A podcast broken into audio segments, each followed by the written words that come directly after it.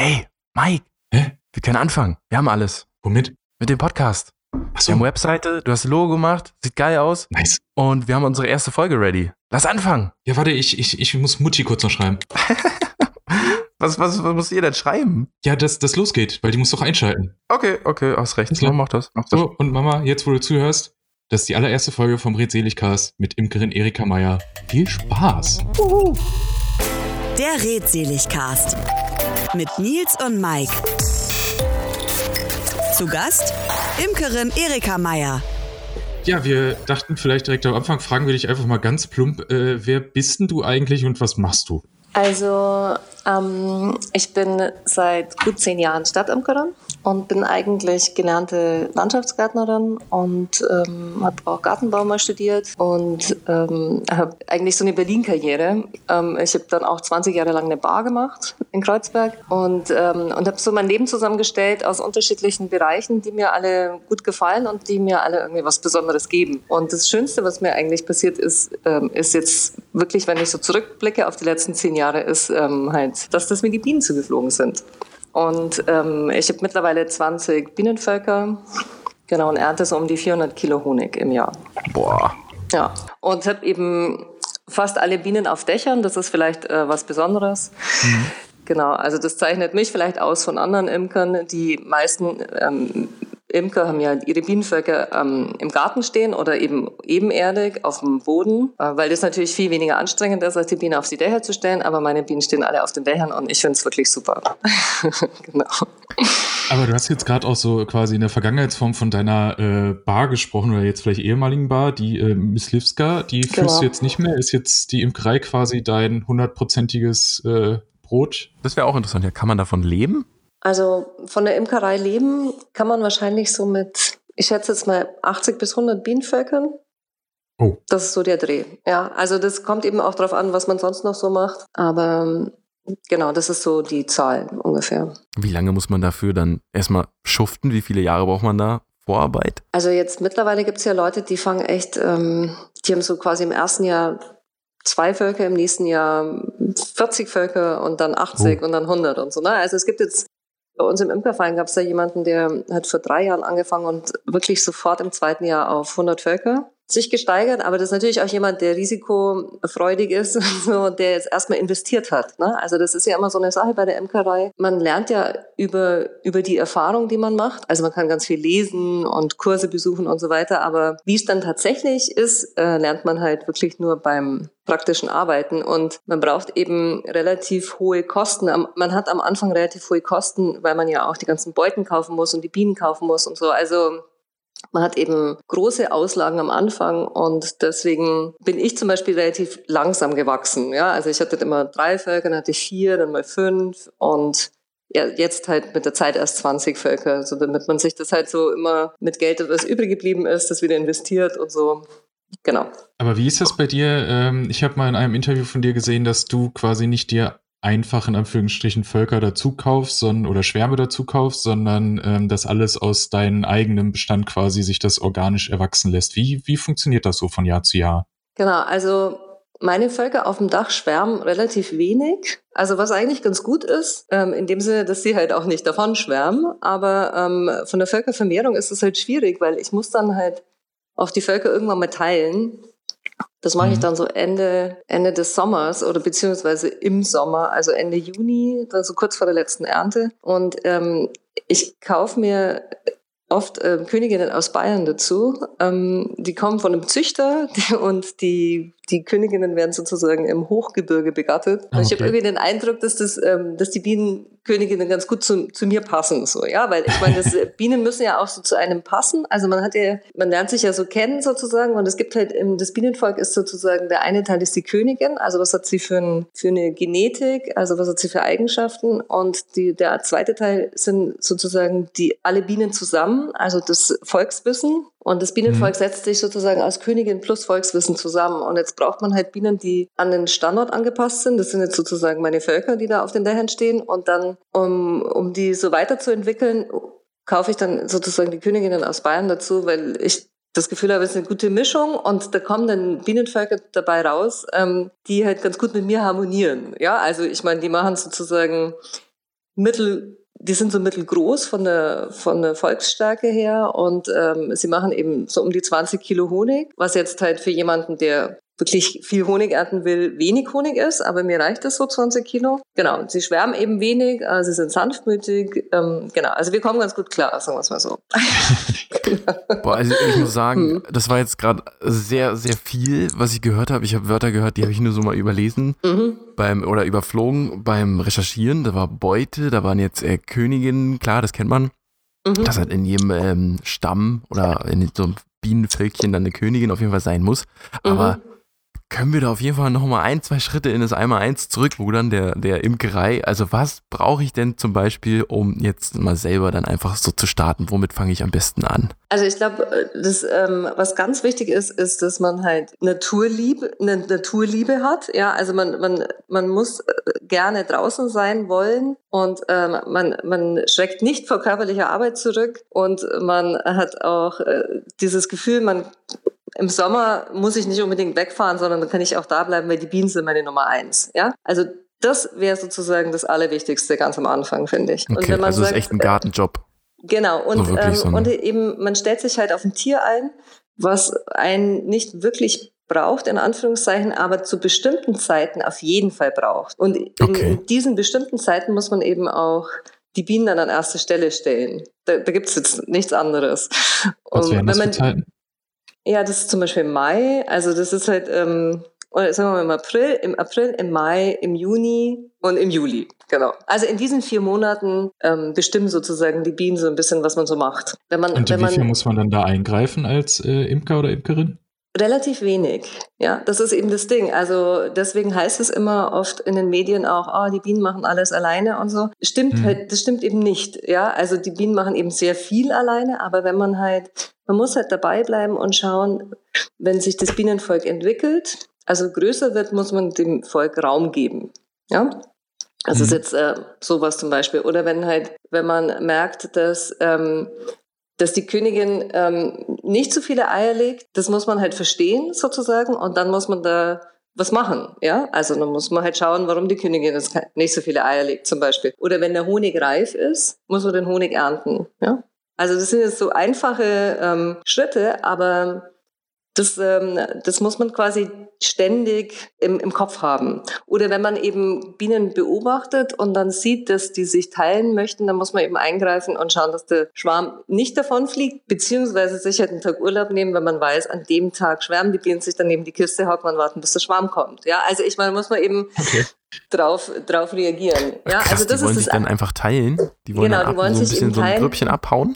Genau, und da muss man halt, das muss man so abpassen. Das heißt, in, in, diesen vier Monaten ist der Geist immer so bei den Bienen mit dabei. Ja, also man muss jetzt nicht physisch anwesend sein die ganze Zeit, aber man muss das so ein bisschen so im Hinterkopf haben, was passiert da jetzt gerade? Brauchen die mich, brauchen die mich nicht? Was, was ist jetzt zu tun? Also das, wenn man, und wenn man sagt, ich habe ich hab diese Kapazität in meinem Leben, für dieses Tier, dann ähm, kann man mal einen Imkerkurs besuchen. Also so würde ich eigentlich anfangen. Also einfach mal Bienen berühren. Ja, also es geht ja darum, dass man ähm, in in dieses Bienenvolk greift. Ähm, und zwar, da bewegt sich ganz, ganz viel. Da bewegen sich so 20, 30.000 Tiere ganz schnell, alle ineinander, miteinander, übereinander. Und du greifst eben in dieses Geschehen und mit deinen bloßen Händen. Und das muss man mögen. Ja, also das, das würde ich jetzt zum Beispiel jemandem empfehlen, der sagt, er möchte das mal, ähm, er möchte mit Bienen anfangen, auf jeden Fall erstmal zu einem Imker gehen oder einem Imkerverein und da mal ins Bienenvolk greifen. Und dann mal überlegen, äh, will ich das? Also will ich diese Überwindung lernen ähm, oder will ich es nicht? Ne? Also das ist halt so eine grundsätzliche Sache. Oder habe ich Angst davor? Ne? Die meisten Leute, wenn Klar, ja. sich das halt eben so bewegt und dann summt und so, ähm, dann, dann hat man als allererstes zieht man halt die Hand zurück.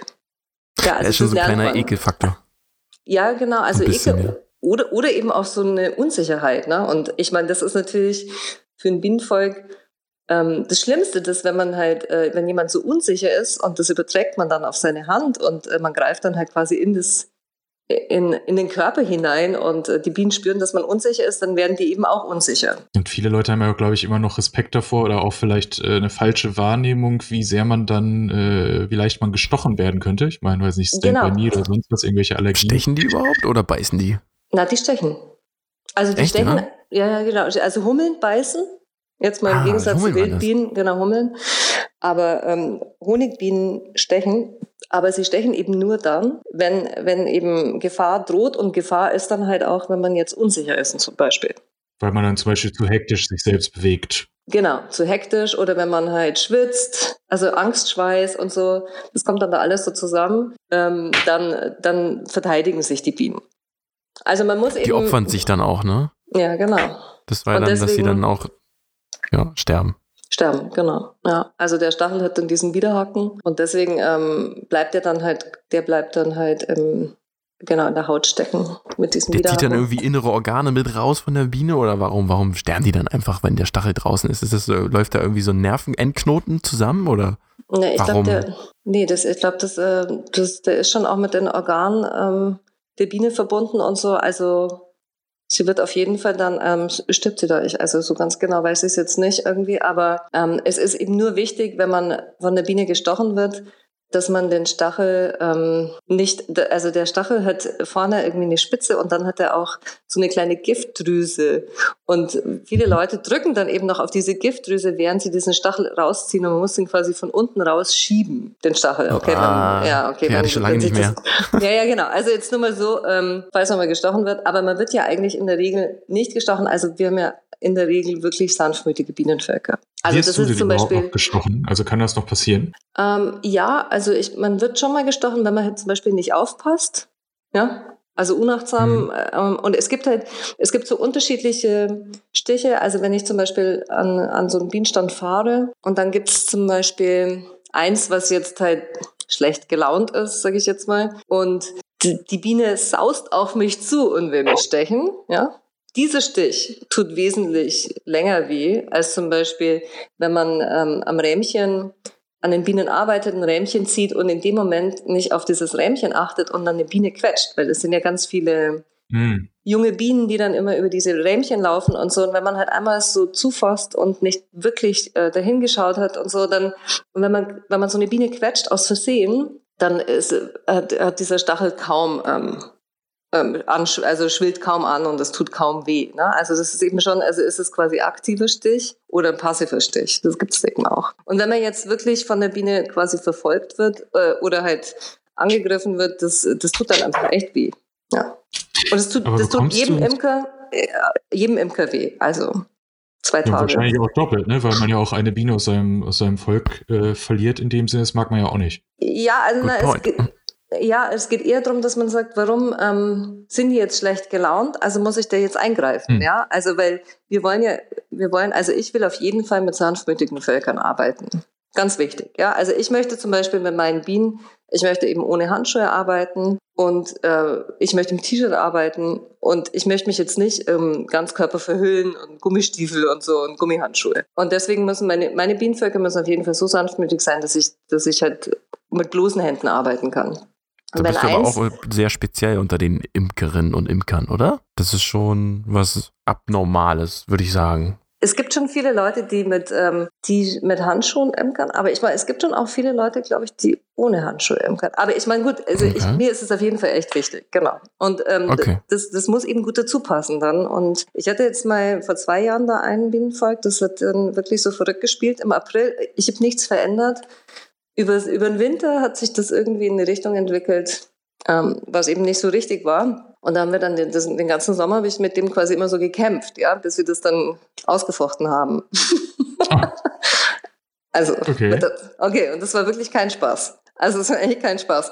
Und es passiert eben, dass mal ein Bienenvolk sich in eine Richtung entwickelt, die man halt nicht wirklich abschätzen kann. Und das ist ja eigentlich auch das Spannende an, dem, an, den, an der Bienenhaltung ist, dass man halt ähm, es, man hat es auch mit einem Wildtier zu tun, ja. Also es ist eben ein Wildtier, ein Haustier und ein Nutztier. Also es ist eben, Hm. und es hat eben auch diesen Wildtiercharakter. Und deswegen gibt es eben was, es gibt immer irgendwas, was unvorhergesehen daherkommt und dann muss man eben eine gute Lösung finden. Aber kann man die dann quasi disziplinieren? Also das hat sich jetzt so angehört, du meintest, äh, du hast es mit denen ausgekämpft, also kannst du die in so eine gewisse Richtung lenken, dass sie zahmer oder einfach äh, oder äh, werden oder ist es einfach so eine Gewöhnungsgeschichte, also dass sie sich auf dich gewöhnen müssen und dann mit der Zeit eh angenehmer werden im Umgang? Also bei dem einen Volk war das dann so, da musste ich dann die Königin ähm, entnehmen und dann mit einer neuen, mit einer neuen Königin ähm, neues oh, also Volk starten, okay. sozusagen. Ja, ja, genau. Also zu, zum Beispiel Königin aus dem Volk nehmen und, und umbringen. Ja, also ich meine, normalerweise, ist, wenn ich jetzt die Bienenvölker auf dem, also auf der Erde hätte, dann würde ich die einfach woanders hinstellen in die andere Ecke. Mhm. Ja, aber jetzt so auf dem, also ich hätte die auch auf dem Dach, ich hätte sie einfach in die andere Ecke stellen sollen. Also das machen auch manche, die sagen, stell es einfach drei Meter weiter rüber. Ja, okay. Das also macht das schon so einen immensen Unterschied aus. Genau. Also dann, ähm, dann organisiert sich das Bienenvolk neu sozusagen.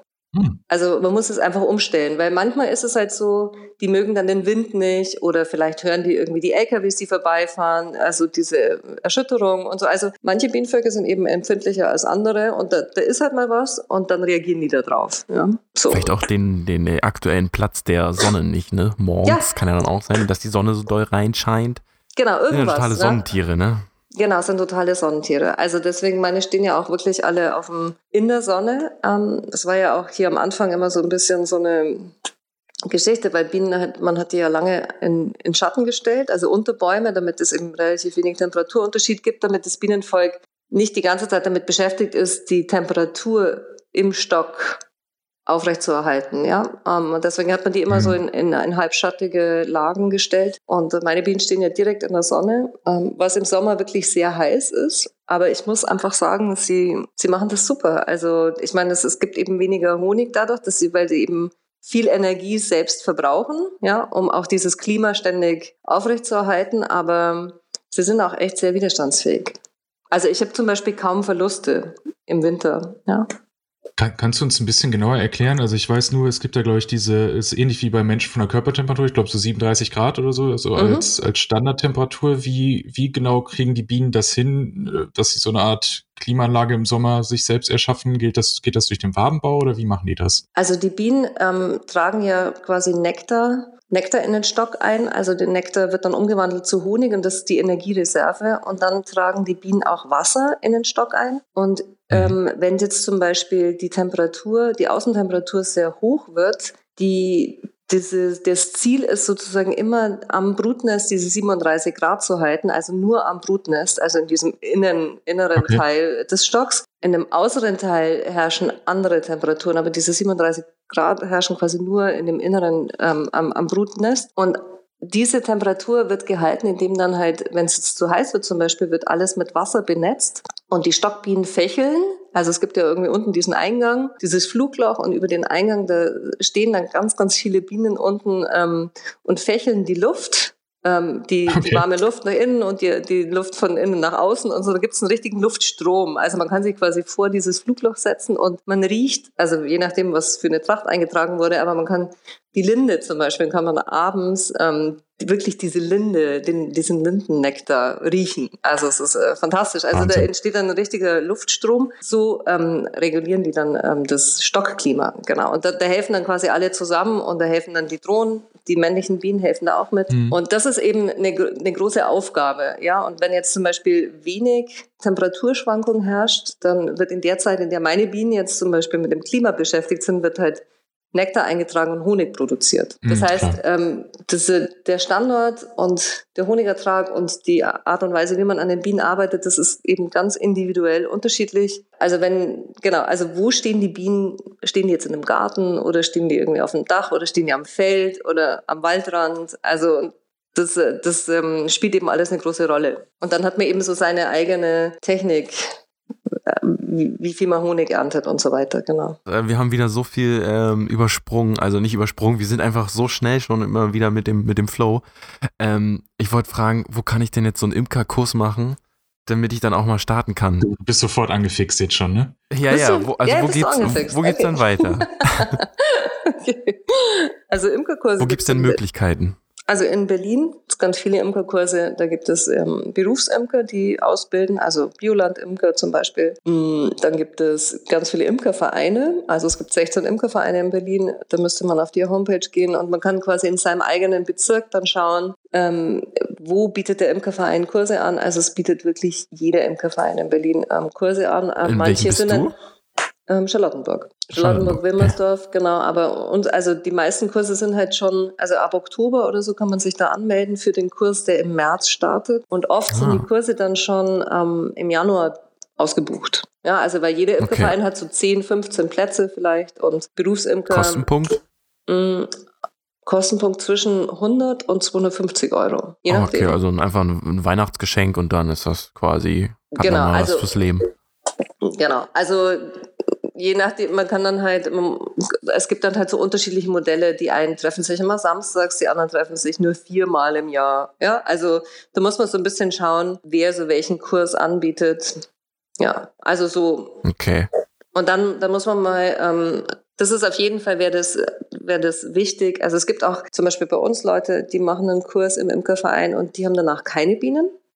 Ja? Weil die halt eigentlich nur mal so schauen wollten und so. Und die stellen dann fest, das ist doch gar nichts für mich. Das ist noch. Das ist doch zu aufwendig wahrscheinlich dann für viele, ne? Genau, und das ist eigentlich, ich, ich würde das schon empfehlen, dass man mal sich bei so einem Kurs anmeldet und wirklich mal eine Saison, also das ist ja wirklich nur diese vier Monate im Sommer, mal so mitgeht und sich diese Zeit nimmt, bevor man halt selbst sagt, oh, du, das bestelle ich, dann bestelle ich mir das Equipment. Es gibt ja ganz viele, es gibt ja auch Imkerei-Fachhandel in Berlin, also den Beekeepers zum Beispiel in, äh, in der Renania-Straße, da, ähm, da kann man mal im, im Laden stöbern und der hat quasi alle Beuten da ähm, alles Equipment, was man sich vorstellen kann. Ähm, es gibt eben viele Leute, die fahren dann in den Imkereifachhandel und holen sich da das, ähm, das Zeug zusammen und äh, bestellen sich Bienen und fangen dann einfach so an. Ja? Ähm, aber ich würde es jetzt nicht empfehlen, weil man halt, wie gesagt, man hat dann, man findet immer eine andere Situation vor als die, die man sich vorher schon ähm, ausgedacht hat, beziehungsweise die man gelesen hat. Und dann ist einfach gut, wenn man jemanden an der Seite hat, der da einfach mal so einen Blick drauf wirft. Ja, das glaube ich, ja. Einfach mhm. auch so ein bisschen Starthilfe gibt, ne? Ja, Genau. Okay, dann gehen wir davon aus, ähm, ich habe so einen Kurs gemacht, ich weiß Bescheid, ich habe natürlich Bock danach, immer noch nach dem Kurs. Und jetzt bestelle ich mir dann so eine, du sagtest schon mehrmals Beute, also Beute. ein Häuschen, ne? Wo die dann drin wohnen und genau. dann drin. Ja, also bei den die Beute ist, ist sozusagen das, äh, genau, das Bienenhaus. Und da gibt es eben unterschiedliche Modelle. Also ich meine, es gibt so viele unterschiedliche äh, Bienenkästen in Deutschland und Bienenkästenmaße, das ist wirklich für neue Imker, also ein totaler Irrgarten. Ähm, genau, da muss man eben schauen, was man sich für eine, für eine Bienenwohnung kauft, ob man sich eine Bienenwohnung kauft, die dann halt ähm, aus Styropor ist. Also ich habe ja Styropor, obwohl das, ähm, weil es eben so leicht ist, ähm, damit kann ich ganz leicht auf die Dächer tragen. Andere Leute haben quasi diese Bienenkisten aus Holz und dann gibt es eben unterschiedliche Maße und das wäre dann halt so das nächste, dass man sich überlegt, ähm, welche Kiste möchte ich haben und das andere ist dann eben auch, wo stehen die Bienen? Das ist eigentlich viel spannender. Das ist also, auch die nächste Frage, ja. ja, ja. Wo stelle ich meine Bienenvölker auf? Und ähm, es gab halt vor zehn Jahren ähm, wollte niemand Bienenvölker haben, alle waren, ähm, hatten Angst davor. Dann vor fünf Jahren wollten alle Bienenvölker haben. Ähm, und jetzt wird es so ein bisschen ähm, schwieriger, weil die guten Standorte sind eben schon da stehen schon Bienen und äh, viele Leute haben jetzt auch Angst vor Bienen ähm, und deswegen ist es so ein okay. bisschen schwierig. Jetzt wo stellt man nämlich, ja, ja, genau. Also, was, wo stellt man jetzt die Bienenvölker auf? Also man kann sie eben auf Dächer stellen, aber das muss man halt mit den mit den Eigentümern abklären oder man stellt sie, also man, äh, man stellt sie an Schulen. Also es gibt ganz viele Schulen in Berlin, Schulgärten, die Bienen haben und dann Friedhöfe gibt es eben auch ganz viele, die alle Bienen schon haben und in Parks und in Kleingärten und da muss man so ein bisschen Mike schauen. und ich, wir wohnen ja beide in, äh, in einem normalen Mietshaus, eine normale Mietpartei und wir haben einen Hinterhof. Können wir so ein Bienen, so ein Beute, Genau. Äh, wie, wie, ist denn der Plural von Beute? Beuten. äh, von dem Häuschen, von dem Bienenkästchen. Können wir das ja. im Hinterhof platzieren? Und würde da dann das funktionieren, das Hobbyprojekt Imker?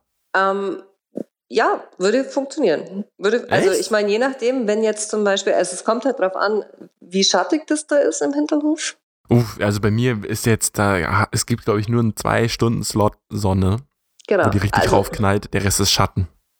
Genau, es ist schon relativ schattig in den Innenhöfen, ja. Und was blüht da zum ja. Beispiel? Äh, das sind ganz viel so eine, äh, oh Gott, hier Rhododendron ist, steht auf jeden Fall da. Ähm, dann haben wir noch eine, einen Hopfen, ist ein riesen, riesen Gewächs da und dann halt einfach nur noch eine, eine, eine Birke. Eine riesen Birke ist, steht da auch noch. Ah ja. Und das war's dann eigentlich schon. Also das ist nicht so bunt und glaube ich ja dann auch, merke ich gerade selber, sehr ungeeignet wahrscheinlich für Bienen. Ja, also es ist eben, sagen wir mal so, nicht sehr geeignet, ja. Also Bienen sind ja Anpassungskünstler, wirklich. Also Bienen können überall stehen. Mm, Okay. Es kann wirklich überall stehen. Aber es ist dann halt eben so eine Sache, wie hoch ist dann der Honigertrag sozusagen oder wie, ähm, wie gut entwickelt sich das Bienenvolk.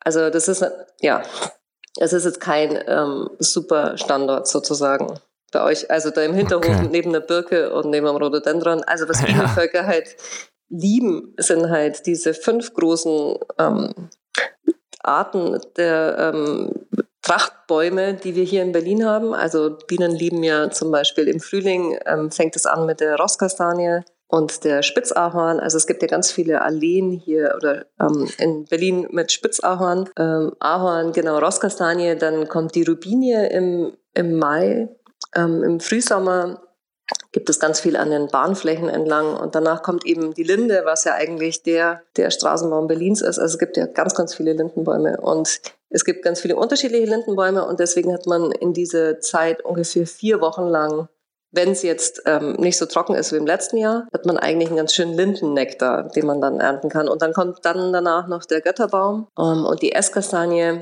Und deswegen ist ja Berlin äh, so gut für den Honig, also für die Honigernte, weil man Mhm. einfach dieses lange Trachtenband hat. Und man schaut jetzt zum Beispiel, wenn man sich nach einem Standort umschaut, schaut man halt auch, ähm, was gibt's hier in der Nähe, ja?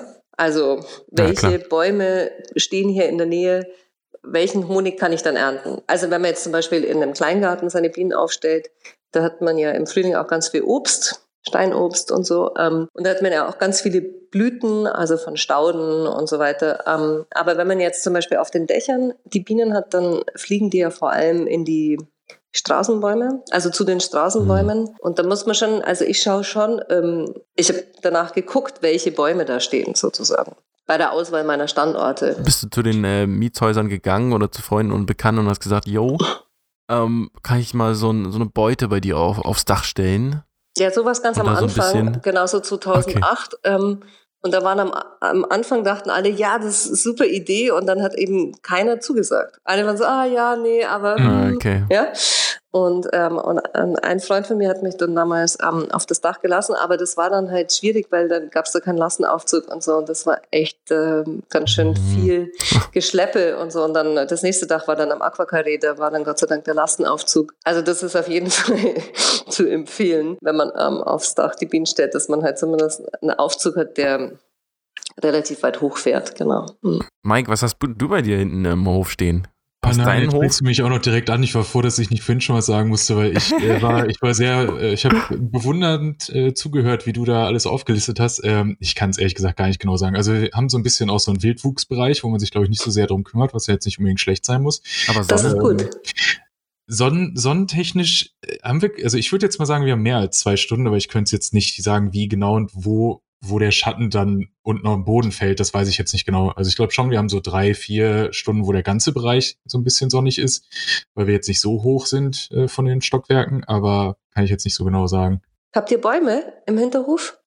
Wir haben Bäume, ja, wir haben, glaube zwei, drei Bäume oder vier sogar, auch unterschiedliche, also sowohl Nadel als auch Laub ähm, und haben aber auch noch recht viel einfach äh, äh, Zierblumen und so Büsche und so, aber ich kann halt überhaupt nicht sagen, was da alles wächst. ja, ja, ich würde jetzt genau. sagen, ich wohne ja erst so kurz, aber seit drei Jahren. Ähm, aber die Sache ist, ich wohne im Vorderhaus, sprich, ich laufe da nie durch, außer ich bringe Mhm. meinen Müll mal kurz weg. Ähm, ja, Ausreden. Naja. Nee, aber das ist zum Beispiel sowas, was, was ja eigentlich ganz toll ist beim Imkern, wenn man, ähm, man die Bienen ähm, öffnen einen eben auch die Augen für, für andere Dinge. Ja, also nicht nur für, Hm. das, für das Bienenvolk an sich, sondern man fängt eben auch an, wirklich zu gucken, wo blüht was, ähm, wann blüht es da, ja, und wie blüht es Hm. denn und wie duftet das? Und ähm, es gibt eben im, im ersten Jahr, wenn Leute dann mit dem Imkern anfangen, dann ganz viele neue Entdeckungen, also in der Nachbarschaft, weil man hat eben früher die Bäume nicht wirklich wahrgenommen, man, man weiß halt nur, die sind grün und so, aber man, mit der Zeit weiß man dann, ah, das ist ein Ahorn, ah, da drüben steht eine Kastanie und so und weißt du, du, du probierst dann mal deinen Honig und denkst, ah, okay, wie schmeckt jetzt der Honig und dann macht man mal eine Honiganalyse und dann sieht man, oh, wow, 25 Prozent Rauskastanie, das ist ja der Hammer und so, wo stehen denn die eigentlich, ja? Und so oh Gott, wie fängt kriegt man, man eben an. raus? Ja, über die ähm, Pollenanalyse, ähm, das Länderinstitut hier in Hohen Neuendorf im Norden von Berlin, die machen so Ah. Honiganalysen. Ja, ja. Und äh, da kann man eben so ein Glas Honig einschicken und, äh, und die analysieren dann genau, wie viele, wie viele Arten dort ähm, gefunden werden, also wie viele Arten von den Bienen angeflogen wurden in ihrem drei Kilometer Flugkreis. Ja? Und das, das zeichnet Aha. ja eigentlich zum Beispiel diesen Honig auch aus, dass er wirklich ein Bild von der ganzen Umgebung abzeichnet. Ja? Also wenn du jetzt quasi eine Tomate im Garten stehen hast, dann hast du die, diesen einen Ort, aber der Honig ist, ist, ist eine, also eine Fläche. Mhm. Also symbolisiert die ganze Fläche. Und so kannst du halt quasi nachschauen, ah, okay, wo sind die Bienen eigentlich hingeflogen? Und das ist eigentlich total toll. Und dann hast du halt, kann man mit der Zeit auch diesen Geschmack entwickeln und sagen, ah, das ist Ahorn und Kastanie, ich kann es jetzt schmecken. Weißt du, also ich meine, im ersten also, Jahr weiß man ja nicht, wie schmeckt denn eigentlich Ahorn? Also ich hm. meine, Linde zum Beispiel kennt man ja von, vom Lindentee und so. Aber jetzt so ein Ahorn zum Beispiel, ja, ein bisschen nussig irgendwie, würde ich mal schätzen, oder? So ein bisschen auch so, ja, wie wild, wild schmeckt nach wild und irgendwie, ja, so Ahorn so ein bisschen, ja, harzig vielleicht, oder? naja, ich finde ihn eher so lieblich, also, aber gut. Okay, lieblich, okay. Ja. Mit einem fruchtigen Abgang. ja, genau. Ja, genau. Also der Frühlingshonig zum Beispiel ist ein Traum. Ja. Der Berliner Frühlingshonig, also mit dem Kastanie Ahorn und, ähm, und ein bisschen Obst, das ist wirklich, äh, ja, Hast du da auch welchen im Angebot? Also du verkaufst ja dann bestimmt auch deinen eigenen Honig en masse, ne? Das, wenn du ja natürlich davon leben willst, musst du ihn ja auch noch natürlich loswerden. Ja. Ähm, wie kann man deinen Honig kaufen? Ich habe so ein paar Läden, die den Honig verkaufen. Also hier zum Beispiel in Charlottenburg äh, Maître Philippe. Das ist ähm, so ein Käseladen und Delikatessenladen. Die verkaufen jetzt Honig. Und dann ähm, gibt es den in, bei Bio Deli in Mitte ähm, in dem Bioladen, genau in der Torstraße, Ackerstraße. Da ähm, gibt es meinen Honig und dann, ähm, wo, hatte ich, wo hatte ich den jetzt noch stehen? Also hier in der, ähm, in der Goldstraße bei Mamsell, zum Beispiel in Schöneberg, da gab es den auch. Und ich habe aber ähm, Genau, in, ich, ich hatte immer einen total schönen Ort in der, am Schlesischen Tor, weil ich ja da die Bar hatte. Ähm, also ich habe den ja immer in der Bar verkauft, aber das Geht ja jetzt leider nicht mehr. Und deswegen hm. habe ich den jetzt in dieses ähm, Eiscafé gestellt, Zagara, genau, Ecke Pfuhlstraße am Schlesischen Tor. Da hatten die jetzt auch meinen Honig zum Beispiel. Mhm. Aber Der heißt Stadtland, äh, Stadtbienenhonig. Stadtbienenhonig, genau. Glas. Ja, statt okay. Honig. Aber ähm, den Frühlingshonig, den gibt es nicht mehr. Also es gibt eben vom Frühlingshonig wirklich so wenig. Ähm, Ach, schade, es gibt den so genau. gut ja, verkauft. Ja, genau. Aber der, ähm, den gibt es natürlich erst wieder ab Mai, ja, Mitte Mai ungefähr wird er geerntet. Also je nachdem, okay, man muss halt mal da. schauen. Ja, ja, genau. Und jetzt gibt es halt noch so ein bisschen was von dem Sommerhonig. War letztes Jahr eher so ähm, viel mehr Götterbaum beeinflusst als Linde, weil es halt ähm, einfach so wahnsinnig trocken war. Und da merkt man dann halt, dass es zum Beispiel Gehölze gibt, die die Trockenheit besser verkraften als die anderen. Und äh, die Linde zum Beispiel braucht wirklich relativ viel Wasser. Und wenn es dann halt kein, wenn es noch nicht regnet, dann gibt es relativ wenig Lindennektar. Und es gab, also der Honig im letzten Sommer war dann eben stark ähm, geprägt vom Götterbaum. Was jetzt nicht schlecht ist, aber es hat eben einen anderen Geschmack. Ich glaube, die Linde war doch der Baum, der im Sommer, Frühling, ich weiß gar nicht so genau wann, aber es war doch immer der Baum, wo die Blätter den Boden immer so verkleben, oder? Dann in einer gewissen Zeit. Ja, Genau, also die, der Honig, also die klebrigen Blätter, genau, die sind auf der Linde. Und ähm, wo kommt es her? Von den Blattläusen habe ich gelesen. Genau, ja, also von den Blattläusen. Die scheinen das aus.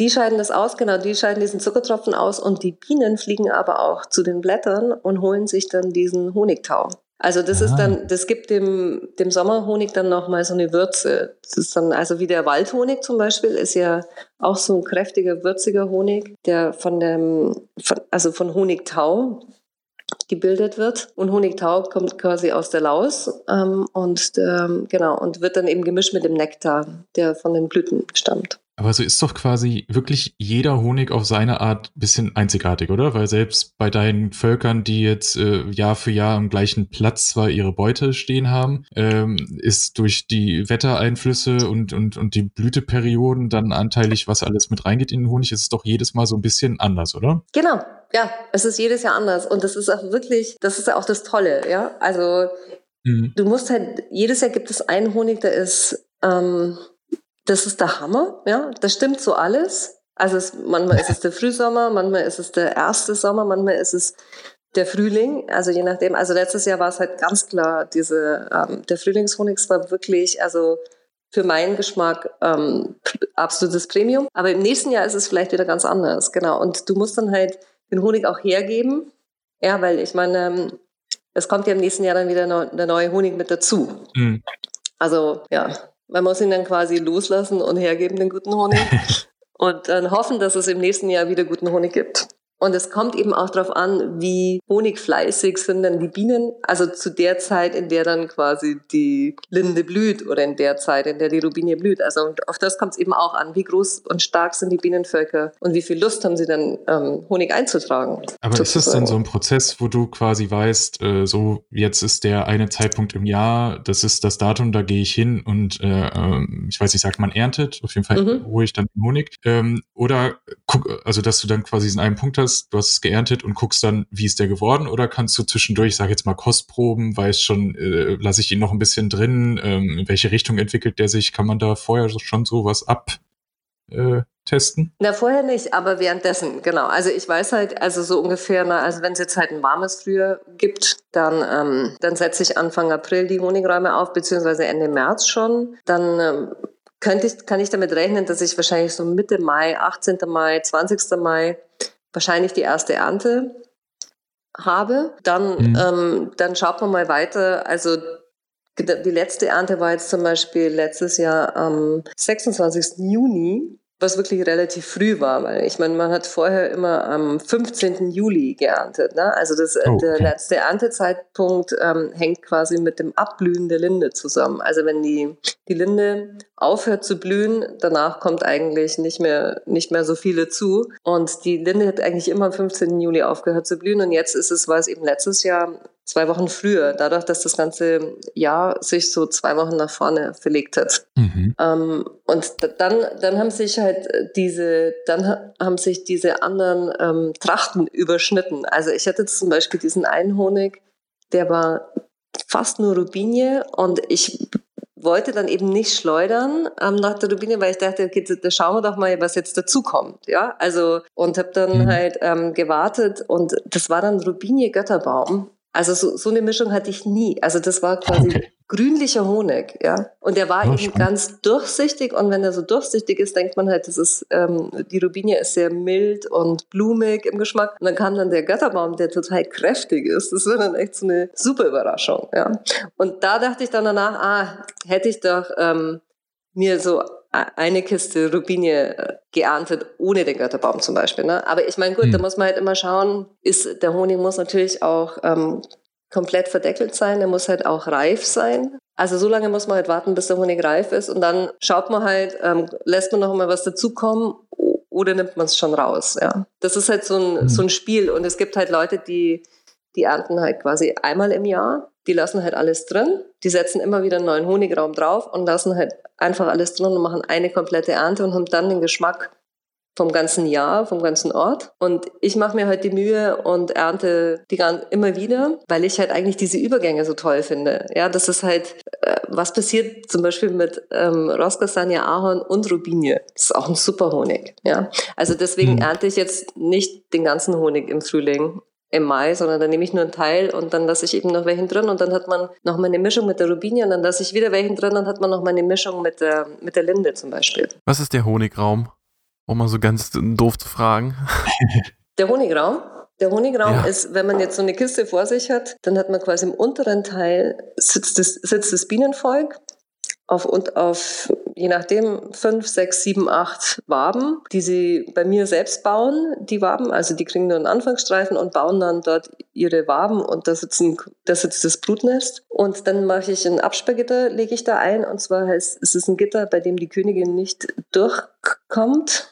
Ähm, damit die Königin nicht in, in dem oberen Bereich, wo dann die, der Honigraum, die Waben mit dem Honigraum stehen, dass die Waben nicht bebrütet werden, habe ich quasi dieses mhm. Absperrgitter. Und dann hast du so ein, so ein zweigeteiltes Bienenvolk. Oben ist eben nur der Honigraum und unten ist nur der Brutraum. Und dann ähm, kann man eben Honigräume immer wieder draufsetzen. Genau. Und unten bleibt eben dieses Brutnest. Okay, mhm. okay. Und, und wenn man dann, zum Beispiel ähm, das Bienenvolk durchschaut, dann nimmt man dann oben, man macht den Deckel auf, nimmt den Honigraum zur Seite und dann schaut man unten im Brutnest, ob alles okay ist. Ja, so, okay. wenn man eine Durchsicht macht. Ja. Und nehmen wir mal an, ich habe einen super perfekten Standort für meine Bienen gefunden. Ich habe, wir, wir haben ja schon gehört, ich habe ja einen Kurs, jetzt nehmen wir mal an, besucht. Äh, mhm. Äh, die Zeit geht los. Ich habe mir einen Bienenkasten bestellt. Ich würde einen aus Holz nehmen. Mhm. Äh, und weil er einfach schicker aussieht. Und dann gehe ich los in eine, äh, in eine Bienenhandlung und hole mir die Königin und noch ein paar ähm, Bienen, ein paar Drohnen, ein paar männliche, ein paar weibliche und ein bisschen Bienenfutter oder wie geht's dann weiter? Nee, dann, ähm, dann kaufst du dir ein, dann kaufst du dir ein Bienenvolk. Du kaufst dir quasi ein, ein Bienenvolk, Bienenvolk okay. du kaufst dir ein Bienenvolk, was letztes Jahr gemacht wurde und dann schon den ersten Winter überlebt hat und dieses Bienenvolk kauft man dann. Also das ist also eine, eine ausgebildete Einheit. Genau, eine Wahnsinn. Einheit, die halt sich im ersten Jahr sozusagen entwickelt hat und im zweiten Jahr Honig produziert und im dritten Jahr schaut, was daraus passiert. Ja, also wie lange lebt die Königin? Also also du kaufst dir quasi ein Bienenvolk aus dem zweiten Jahr. Und, okay, und das wie kostet kann man sich das in Berlin, vorstellen? In Berlin kostet es um die 200 Euro, also zwischen 150 okay. und 200 Euro. Und du kriegst, du, du kriegst dann quasi die gleiche, du brauchst eben das gleiche Beutenmaß wie derjenige, der, der dir das verkauft. Und dann kommt der mit seiner Kiste und oder du fährst dahin und hängst diese Waben in deine neue Kiste ein und fährst dann nach Hause. Also machst dann das Flugloch gut zu. Okay. und, ähm, bist total nervös, weil du hörst es halt summen im Auto.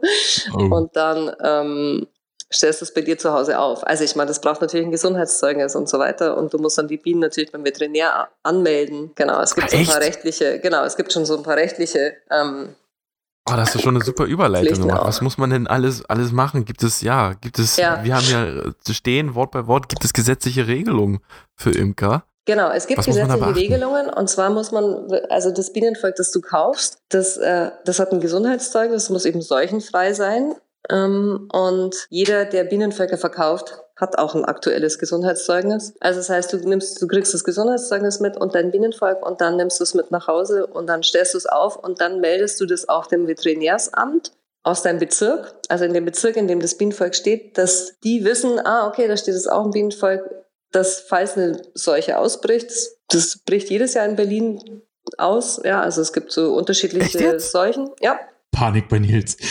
Und dann wirst du von, vom Veterinär ähm, informiert. Ja.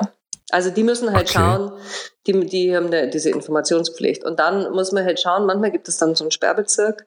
Das heißt, ähm, für die nächsten Monate werden aus diesem Bezirk keine Bienen transportiert, weder hinein noch hinaus und so, ne, um diese, diese Seuche oh, wow. da in den Griff zu kriegen. Und das äh, passiert in Berlin wirklich jedes Jahr in unterschiedlichen Bezirken. Und da muss man halt schauen, dass man halt, äh, genau, das befolgt. Also woran liegt das, dass dann einfach eine Seuche kommt? Das sind eben, also kranke Tiere gibt es immer wieder, ja. Also okay. das ist jetzt nicht, ähm, nicht kein vorsätzliches Handeln, sondern diese Sporen tauchen in jedem Volk auf und man muss halt schauen, dass man gesunde Bienen hält. Ja, und manchmal taucht dann mhm. halt ähm, infiziert sich ein Bienenvolk, also das ist eben nicht vorsätzlich, sondern es passiert halt einfach und da muss man halt reagieren und das sanieren, damit es dann nicht stirbt. Und der, bei diesem, bei dieses, es gibt eben unterschiedliche Seuchen und diese eine Seuche, da verbreitet sich das dann eben in dem ganzen Bezirk. Ja, wenn das eine, wenn die Bienen dann ausfliegen und dann eben andere Bienen infizieren und so, dann muss man so ein bisschen, da muss man schon drauf achten. Aber genau, deswegen muss man die Bienen anmelden, das ist ganz wichtig. Wie lange bist du schon Imkerin? Ja, ich bin jetzt seit äh, 2008 hatte ich mein erstes Bienenvolk. Genau, zwölf Jahre. Und ist ja. es dir schon mhm. mal passiert, dass du jetzt mal ein Volk komplett aufgeben musstest oder mal komplett, sag ich mal, kann man auch sagen, einschläfern musstest? Oder ja, irgendwas also Schlimmes schon mal passiert? letztes Jahr wirklich, also, oder vor zwei Jahren wirklich großen Ärger mit diesem einen Bienenvolk auf der Messe, was dann halt im April schon einen Fotografen gestochen hat, wo ich dachte, was ist denn mit dir los, ja? Ähm, und dieses Bienenvolk, ich, ich wollte es dann, ähm, ja, ich musste dann da einfach die Königin entnehmen, aber das war, ist so verrückt geworden. Ähm, genau, dass es mir echt schwer fiel. Also, und ähm, ich habe es dann quasi in, in den nächsten sechs Wochen geschafft, also mit der Blutwabe von einem anderen Volk und so weiter ähm, und dann nicht mehr aufgemacht und so. Ähm, und die waren aber jedes Mal so unruhig, dass ich dachte, also ich, ähm, ich töte euch jetzt dann ab. Ja, und dann habe ich das immer im Imkerverein, okay. ich habe ich immer gedacht, wie macht man es denn? Also ich meine, wenn man eben gar nicht, ich dachte, man muss sich das Bienenvolk jetzt abschwefeln. Also das ist ja wirklich, das, das, das ist wirklich das aller, aller, allerletzte, ja, also die aller, allerletzte Methode. Und dann haben ähm, alle im, im Imkerverein mal, nee, das kannst du nicht machen. Ich dachte mal, wie komme ich mit euch klar? Und äh, dann habe ich es eben, dann haben die immer gesagt, mach's doch nicht mehr auf. Und da dachte ich immer, okay, ich mache euch einfach nicht mehr auf. Und dann habe ich die vier Wochen damals oder länger, ich habe es dann einfach nicht mehr aufgemacht. Bei der Kontrolle, ich habe immer nur die anderen Bienenvölker angeguckt.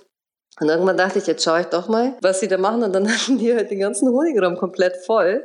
Also ich meine, die haben super Honig hm. produziert. Dann war es auch wieder gut. Ja, ich habe mir auch gedacht, ja gut, dass, dass ich nichts gemacht habe. Ja, also die haben sich dann schon wieder eingekriegt mit der Zeit. Also ich habe jetzt nie eins wirklich ähm, abgeschwefelt. Das würde man dann machen. Okay. Aber ich meine, ich war da echt knapp da. Also ich, mein, ich habe denen mal auch so eine Strafe verhängt. Dann hatte ich mal das Flugloch zugemacht, weil ich dachte, okay, jetzt mache ich echt das Flugloch zu. Auf dem Dach, ja. Also wenn es ganz heiß ist. Also weil ich, ich wusste mir einfach nicht mehr zu helfen. Hatte dann total schlechtes Gewissen den ganzen Abend und war dann, dachte ich, okay, jetzt fahre ich am nächsten Tag wieder hin. Und es war, war überhaupt keine Veränderung, ja. Also die Bienen haben das halt einfach, ähm, die sind halt extrem anpassungsfähig. Also es hat dem, Bien, mhm. dem Bienenvolk überhaupt nichts geschadet, sozusagen. Also die Krass. sind, ja, die sind genauso ein- und ausgeflogen. Ich habe dann am Abend mit dem Imker telefoniert, dem ich das geschildert habe. Der war immer so, du, ich glaube, da ist nichts. Ich so, na ja, ich habe das Flugloch zugemacht. Na ja, so für einen Abend, das macht, machte dem Bienenvolk in dem Moment nichts aus. Ja, Also ich meine, stand da auch im Turm und so. Aber sie sind wirklich extrem anpassungsfähig. Krass, krass. Ja, es war voll krass. Und das hat mich damals auch wirklich beschäftigt. Also weil ich dachte, das kann ja wohl nicht sein, dass ich halt keinen Frieden finde mit dem Volk, ja? Mensch. Mhm. Ich muss noch mal fragen, und zwar, wie, wenn ich dann, ich habe meine Bienen jetzt drin. Wir sind jetzt in der Situation, ähm, geile Position. Bienen habe ich, so ein Volk, was schon ein Jahr mal äh, den Winter überlebt hat. Mhm. Und wie, wie unterstütze ich die, wie fütter ich die vor allem Ding? Und was kriegen die? Wenn man das Bienenvolk im Frühling kauft, also du kaufst die Bienen, wenn dann im, äh, im April, sagen wir mal Mitte April, Ende April kaufst du das Bienenvolk, da hat es ja Futter. Also das ist ja über den Winter, das hat immer noch Futtervorräte. Okay. Und, ähm, und dann stellst du es auf und dann fliegt es sozusagen in die Blüte. Also da fängt es ja auch an okay, zu blühen bei uns. Ja, im April. Brauchen die keinen Support mehr? Nee, nee, genau. Also ab April, Mai, Juni, genau, dann ähm, dann bringen die eigentlich viel mehr Nektar in den Stock, als sie selbst verbrauchen. Und deswegen machst du dann was als allererstes den Honigraum da drauf. Ja.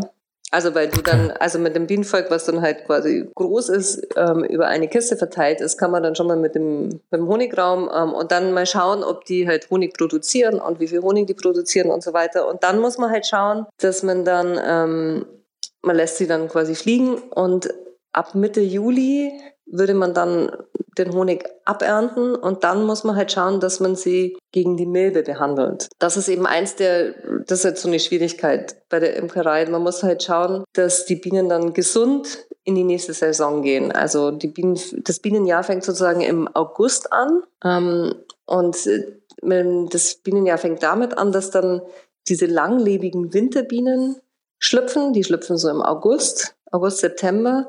Und es sind die Bienen, die gesund sein müssen, weil diese Bienen ähm, sechs, sechs bis neun Monate leben, während zum Beispiel so eine Sommerbiene, die jetzt, ähm, jetzt anfängt, also jetzt schlüpft, so Februar, März, die lebt ja nur so sechs Wochen. Mhm. Vier bis sechs Wochen. Also das heißt, das Bienenvolk ist aufgeteilt in Sommerbienen und Winterbienen. Das macht es auch echt ganz besonders. Und deswegen hast du halt die Winterbienen, das sind ungefähr 10.000 von der Anzahl und die Sommerbienen sind ungefähr 30.000 Tiere. Okay. Und ähm, das heißt, der Durchlauf im Sommer ist relativ hoch. Also du, alle, alle sechs Wochen ist eine komplette Stockerneuerung. Also das heißt, wenn ich an die Bienen gehe, sind immer neue, neue Tiere da. Also ich treffe nie die gleichen Bienen sozusagen. Aber das Stock, das Wesen des Stocks ist immer das gleiche. Also das ist eben diese Faszination, ja. Und die Sommerbienen und die Winterbienen kennen sich nicht. Aber die Sommerbienen tragen sozusagen, machen den Honig für die Winterbienen. Also die tragen sozusagen den Honig ein und machen den Honig, um ähm, die Königin, die den Winter überlebt, ähm, über den Winter zu bringen. Ja, die füttern die Königin über den ganzen Winter. Also dazu braucht es 10.000 Tiere und ungefähr 15 Kilo Honig, um dieses, oh mein äh, Gott. um diese, um diese eine Königin quasi über den Winter zu bringen. Und jetzt im Gegensatz zu einer Hummel, wenn man es jetzt mal mit Wildbienen vergleicht, ist es halt so, dass die Hummelkönigin ganz alleine überwintert, irgendwo unter einer Rinde oder unterm Laub und, ähm, und sich das Volk dann aufbaut im Frühling, so ab Februar, März und dort gibt es halt nur Sommerhummeln sozusagen. Ja? Es gibt halt okay keine Winter, Winterhummeln. Und beim Honigbienenvolk gibt es eben die Sommerbienen und die Winterbienen. Und die Winterbienen schauen eben auch so ein bisschen anders aus. Also es sind so ein bisschen rundlicher und so und langsamer in der Bewegung auch. Und wenn die dann, die müssen sozusagen gesund schlüpfen im August. Das ist das Wichtige. Und da muss man halt mhm. halt schauen, dass das Bienenvolk ähm, gesund ist in dem Zeitpunkt, genau. Äh, wo wir jetzt gerade schon so indirekt beim Leben und äh, Sterben der Bienen sind und während Nils sich von seinem gerade kostenlos erhaltenen Bieneneinführungskurs äh, im Krei äh, Notiz macht, ähm, würde ich gerne abschließen, weil wir sind schon recht weit, ähm, noch einmal auf das, finde ich, sehr wichtige Thema äh, Anführungsstrichen Bienensterben kommen, weil ich glaube, da gibt's recht viel äh, ja, gefährliches Halbwissen da draußen, aber viele Leute haben schon mal davon gehört oder auch allgemein vielleicht auch in Verkettung äh, zu Umweltthemen wie dem Klimawandel und so, der sicherlich auch zu Erwärmung, Frühblüten und sonst was führt. Ähm, wie stehst du dazu? Also kannst du einmal vielleicht kurz sagen, äh, ist das Bienensterben an sich, also ist es wirklich so ein ernstes Thema nach dem Motto, wenn die Bienen nicht da sind, stirbt der Mensch auch aus? Ähm, also es, es, ist echt schwierig, da so eine Antwort drauf zu geben. Ähm, ich hm. sage dazu, die Biene ist ein ist ein Symboltier geworden in den letzten zehn Jahren, ähm, die halt das Symboltier ist auch für das Artensterben, also Wildbienensterben und Wildbienensterben und Bienensterben wurde sozusagen ein großer Begriff. Ähm, also die Honig, falsch genau. ist, oder? Und es sind eben zwei verschiedene ähm, Punkte. Also diese Wildbienen sterben halt aus, weil ganz viel Lebensraum kaputt gemacht wird, in dem Wildbienen leben, während Honigbienen äh, so anpassungsfähig sind, dass sie halt in vielen unterschiedlichen äh, Gegenden leben können oder auch in Städten oder ähm, ja, in Wäldern oder ähm, also auch in unserer Agrarwüste können ähm, Honigbienen leben weil der Imker sie mhm. dort quasi aufstellt und dann zur Blüte wieder umstellt. Ja, also Bienen können eben ähm, transportiert werden. Ähm, ich glaube jetzt, dass der Gesundheitszustand von Honigbienen nicht der beste ist. Ja, und also Honigbienenvölker nicht die gesündesten sind und es braucht eben Methoden, die Bienenvölker gesund zu halten. Das heißt, ohne ähm, menschliches Zutun ähm, würden jetzt Bienenvölker in Deutschland sterben, wenn sie nicht betreut werden würden. Ja? Mhm. Ähm, Echt es ist ein ganz so schwieriges, ernst? es ist ein ganz schwieriges Thema, weil, ähm, weil wir eigentlich die Bienen daran hindern, sich selbst an die sich verändernde Umwelt anzupassen. Also über unsere Imkerei auch und wie wir mit den Bienen, wie wir die Bienen behandeln. Also wir halten sie davon ab, sich an diesen Schädling Varroa-Milbe zum Beispiel selbst anzupassen. Und ähm, es wird eben geforscht nach Bienen, die, ähm, also es wird züchterisch geforscht nach Honigbienenköniginnen, die dann halt dem Volk das vermitteln, ähm, wie sie halt umzugehen haben mit der Varroa-Milbe etc. Also es ist ein schwieriges Thema und es gibt eben eine Fraktion der Imkerschaft, die sagt, okay, lassen wir doch die Bienen ähm, sich selbst anpassen, was aber auch heißt, man lässt dann die Völker, die sich nicht anpassen, sterben. Ja? Mhm. Also sterben lassen. Und das ist ein ganz schwieriger Punkt. Deswegen ist die Imkerei zurzeit halt ähm, an so einem Wendepunkt vielleicht. Und es ist ganz wichtig, wenn viele unterschiedliche Leute anfangen zu imkern, weil man braucht einfach viele gute Ideen, ähm, wie man mit der ähm, sich verändernden Umwelt umgeht und das Bienenvolk respektiert und auch die Anpassungsfähigkeit des Bienenvolks unterstützt. Ähm, das vielleicht mhm. mal so dazu. Und ähm, zum Bienensterben will ich vielleicht sagen, dass äh, es gibt ganz viele Honigbienenvölker auf der Erde und diese Honigbienenvölker sind so lange auf der Erde, wie es Imker gibt, die diese Honigbienenvölker betreuen. Klar. Ja. Also die Honigbiene ist nicht vom Aussterben bedroht. Und die Aber Honigproduktion. Ist es vielleicht so, dass wenn, Entschuldigung, ähm, ja. wenn Nils jetzt anfängt und sein, äh, sein Volk äh, auf die, auf die Wiesen oder auf seinen Hinterhof loslassen möchte, dass durch die, den kommerziellen Ansatz der äh, Honigbiene und auch weil es ja jetzt ein bisschen hip geworden ist in den letzten zehn Jahren, ähm, dann dadurch auch die Wildbienenarten aussterben, weil sie einfach, weil das nicht alles reicht an Blüten? Ach, ja, gute Frage. Also ich gehe davon aus, yes. dass. Kurzfrischt ja, ist auch eine gute Frage. Ganz kurz. ja, ähm, Also ich gehe davon aus, es gibt genügend Blüten für alle. Ja, also man muss eben auch dafür sorgen, dass es genügend Blüten für alle gibt. Ähm, ja, das ist, ich denke jetzt nicht, dass das eine Bienenvolk, was im Hinterhof steht, in Konkurrenz geht mit Wildbienenarten, die da sonst so leben.